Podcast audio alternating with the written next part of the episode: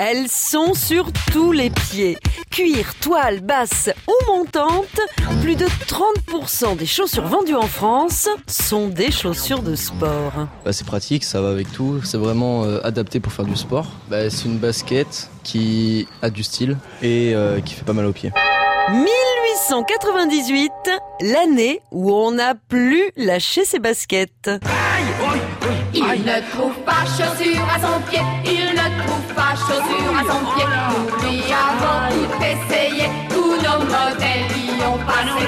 La basket n'existerait pas sans le petit coup de pouce du chimiste américain Charles Goodyear et l'invention de la semelle en caoutchouc. La toute première paire est fabriquée à New Haven aux États-Unis en 1898. À partir de là, chacun se met à inventer la chaussure qui correspond à son sport. Tout d'abord, William Foster, alias Mr. Reebok, lance les premières chaussures à pointe adaptées à la course. C'est une révolution. Qui c'est qui t'a sonné, toi Lâche-moi un peu les baskets, tu veux 20 ans plus tard, les basketteurs trouvent chaussures à leurs pieds grâce au marquis de Converse qui invente un modèle montant après s'être tordu la cheville.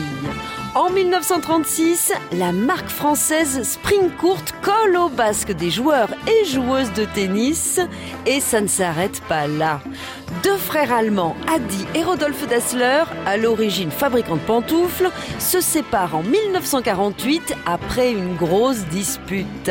Mais chacun de son côté va laisser son empreinte dans l'histoire. Rodolphe Crépuma laissant Adi inventer Adidas. Il y a celui qui dit je suis droit dans mes bottes et il y a celui qui préfère dire je suis souple dans mes baskets. La ville d'Amsterdam s'est associée à deux marques, Gumtrop et Explicit, pour mettre au point des baskets à base de chewing-gum recyclé. Eh ben oui, en bref, des chaussures faites pour mâcher. On n'arrête pas le progrès. Qui c'est qui t'a sonné, toi? Lâche-moi un peu les baskets, tu veux? À retrouver sur francebleu.fr.